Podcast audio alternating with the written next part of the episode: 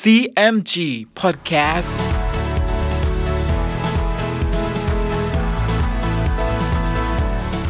สวัสดีครับคุณผู้ฟังขอต้อนรับเข้าสู่ CMG Podcast กับผมดร.พรรณการ ธารนนท์นะครับเรายังอยู่กับเรื่องราวของสามก๊กผ่านหนังสือเรื่อง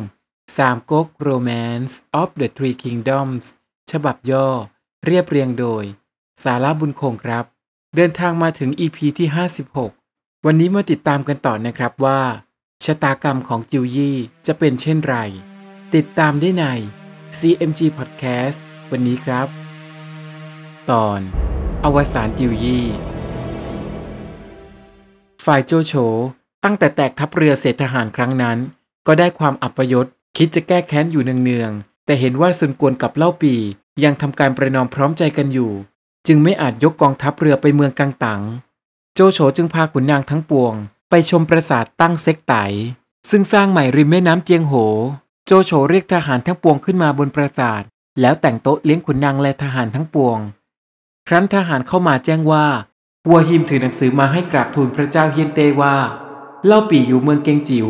ได้หัวเมืองขึ้นเป็นหลายตำบลแล้วบัดนี้ซุนกวนก็ยกน้องสาวให้เป็นภรรยาเล่าปี่ขอให้ตั้งเล่าปี่เป็นเจ้าเมืองเกงจิ๋วโจโฉได้ฟังดังนั้นก็ตกใจแล้วกล่าวกับเทียหยกว่าเล่าปี่อุปมาเหมือนมังกรอยู่ในหนองแต่กำเนิดยังไม่พบน้ำลึกบัดนี้ได้เมืองเกงจิ๋วมีกำลังมากขึ้นเหมือนมังกรออกได้ถึงทะเลใหญ่นานไปเมื่อหน้าเห็นเราจะกำจัดขัดสนเทียหยกจึงว่าซุนกวนมีหนังสือมาเช่นนี้เป็นกลอุบายเพื่อหวังให้เล่าปี่ไว้ใจแล้วจะให้ท่านคิดพะวงว่าเล่าปี่กับซุนกวนพร้อมใจกันอยู่ซุนกวนจะได้คิดทำการถนัดข้าพเจ้าจะคิดกลอุบายอย่างหนึ่งให้เล่าปี่กับซุนกวนเกิดรบกันขึ้นให้จงได้โจโฉจึงถามว่ากลอุบายของท่านประการใดเทียหยกจึงว่าขอให้ท่านกราบทูลพระเจ้าเฮียนเต้ตั้งให้จิวยี่เป็นเจ้าเมืองลำกุนจิวยี่ก็จะมีใจกำเริบยกไปตีเมืองเกงจิ๋วแก้แค้นเล่าปี่เป็นมั่นคงเมื่อซุนกวนกับเล่าปี่เกิดรบพุ่งกันแล้วเราจึงจะคิดการสืบไปโจโฉเห็นชอบด้วยก็ทำการไปตามที่เทียหยกแนะนำฝ่ายจิวยี่ไม่ได้รับตราตั้งก็มีความยินดีและบอกหนังสือไปถึงซุนกวนเป็นใจความว่าขอให้ท่านใช้โลซกไปทวงเมืองเกงจิ๋วฟังสำนวนเล่าปี่กับคงเบ้งดูสักครั้งหนึ่งก่อนจึงจะคิดการสืบไปซุนกวนแจ้งในหนังสือดังนั้นก็จัดเรือให้โลซกไปเมืองเกงจิ๋วฝ่ายเล่าปี่กับคงเบ้งจำเดิมแต่ได้นางซุนหูหยินมาถึงเมืองเกงจิ๋วแล้วก็ตั้งซ่องสุมเสบียงอาหาร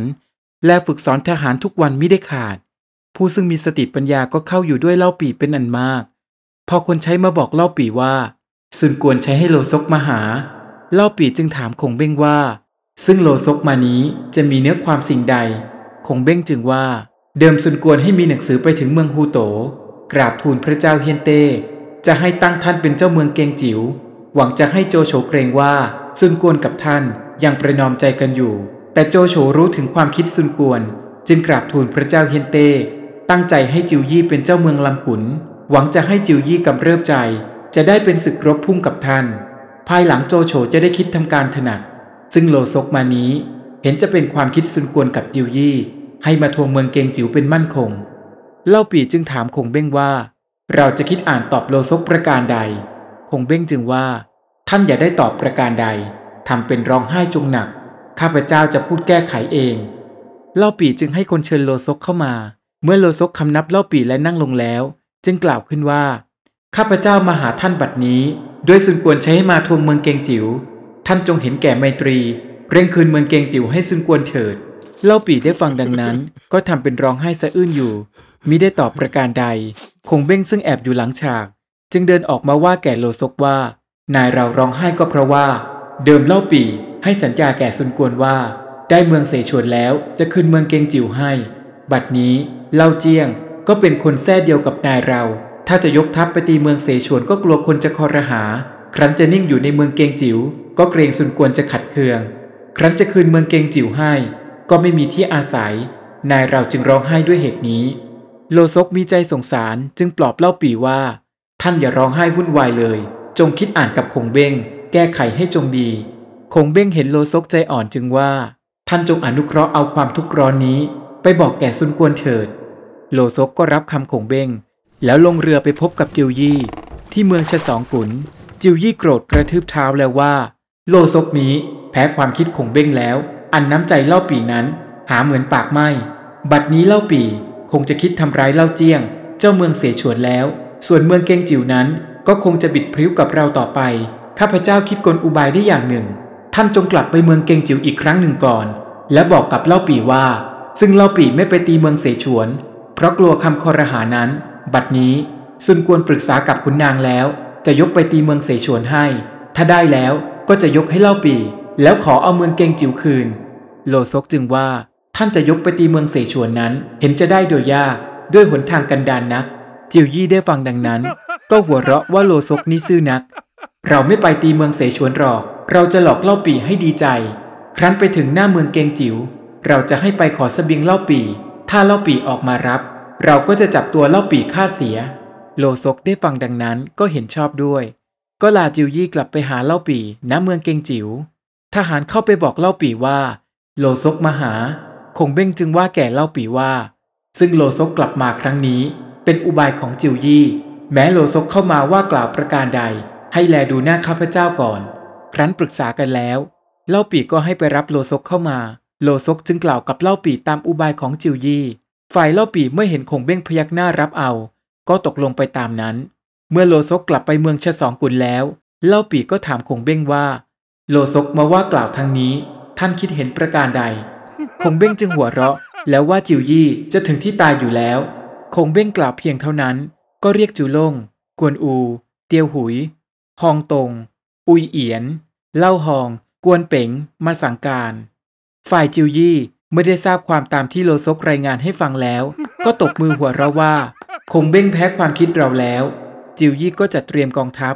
ครั้นได้ฤกษ์แล้วก็ลงเรือรบยกออกจากเมืองชะสองกุล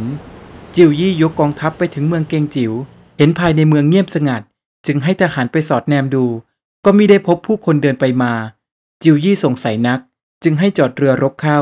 แล้วขึ้นบกขี่ม้าพาทหาร 3,000 ยกเข้าไปถึงเชิงกำแพงเมืองเกงจิ๋วจึงให้ทหารเข้าไปร้องเรียกนายประตูให้เปิดประตูรับนายประตูจึงถามว่าท่านชื่อใดมาธุระสิ่งใดทหารนั้นจึงบอกว่าเราเป็นทหารจิวยี่บัดนี้จิวยี่ยกกองทัพมาถึงแล้วฝ่ายจูล่งก็ตีกลองสัญญาณเรียกทหารทั้งปวงซึ่งถือเครื่องสตราวุธอยู่บนหอรบและเชิงเทินให้ยืนขึ้นพร้อมกันแล้วร้องว่าแก่จิวยี่ตามคงเบ้งสั่งว่าท่านคิดกลอุบายจะลวงเล่าปี่ออกไปนั้นคงเบ้งก็แจ้งอยู่ซึ่งท่านจะไปตีเมืองเสฉวนนั้นก็ให้รีบยกไปเถิดแม้ท่านได้เมืองเสฉวนสมความคิดแล้วเล่าปี่กับคงเบ้งก็จะคืนเมืองเกงจิ๋วให้แล้วก็จะพาทหารอพยพไปอยู่ป่าไม่คิดอ่านทำการสงครามสืบไปเลยจิวยี่ได้ฟังดังนั้นก็เห็นว่าคงเบ้งรู้ทันและจัดแจงการไว้พร้อมแล้วจึงชักม้าจะกลับมากวนอูเตียวหุยฮองตงอุยเอียนซึ่งคงเบ้งให้ไปตั้งอยู่ทั้ง4ทางก็ยกมาแล้วร้องว่าให้จับจิวยี่ให้จงได้จิวยี่ได้ฟังดังนั้นมิได้รู้ว่าทหารมากน้อยเพียงใดได้ยินแต่เสียงโห่ร้องอื้ออึงอยู่แต่ไกลจิวยี่ก็เสียใจด้วยเสียรู้คงเบ้งพิษเก่าทันนั้นก็กำเริบขึ้นมาจิวยี่ก็สิ้นสติพลัดตกจากม้าทหารทั้งปวงก็เข้าประคองมาลงเรือเมื่อจิวยี่ฟื้นขึ้นก็คิดแค้นใจคงเบ้งนักจึงว่าแก่ทหารทั้งปวงว่าซึ่งคงเบ้งดูหมิ่นทำการย่อเย้ยท้าทายเราชะนี้เห็นว่าจะไปตีเมืองเสฉวนไม่ได้หรือเราได้ออกวาจาแล้วก็จะยกไปรบเอาเมืองเสฉวนให้ได้จิวยี่ก็ให้ทหารออกเรือรบหวังจะไปตีเมืองเสฉวนพอไปถึงตำบลปาขิวเล่าฮองกับกวนเป๋งซึ่งคุมทหารตั้งสกัดอยู่เหนือน้ำนั้น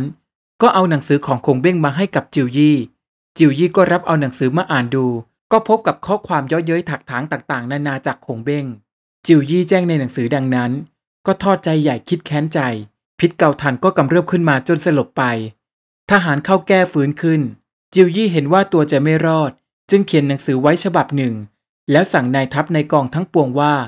ท่านจงเอาหนังสือนี้ไปให้นายเราเถิดว่าเราคำนับลาแล้ว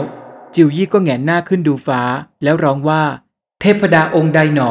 ซึ่งให้เราเกิดมาแล้วเหตุใดจึงให้คงเบ้งเกิดมาด้วยเล่าจิวยี่ร้องประกาศอยู่ดังนั้นหลายคำโดยความแค้นพิษเกาทันกลุ้มหนักขึ้นจิวยี่ก็สิ้นใจขณะนั้นจิวยี่อายุได้36ปีเมื่อจิวยี่ตายแล้วซุนกวนก็แต่งการศพจิวยี่ไว้ที่เมืองชะสองกุลสมตามเกียรติของคุณนางผู้ใหญ่ แล้วตั้งให้โลซกเป็นขุนนางผู้ใหญ่แทนจิวยี่เรื่องราวกำลังเข้มข้นและสนุกเลยนะครับและสุดท้ายจิวยี่ก็ต้องตายไปนะครับใน EP หน้ามาร่วมลุ้นกันต่อว่าจะเกิดเหตุอะไรอีกบ้างติดตามได้ใน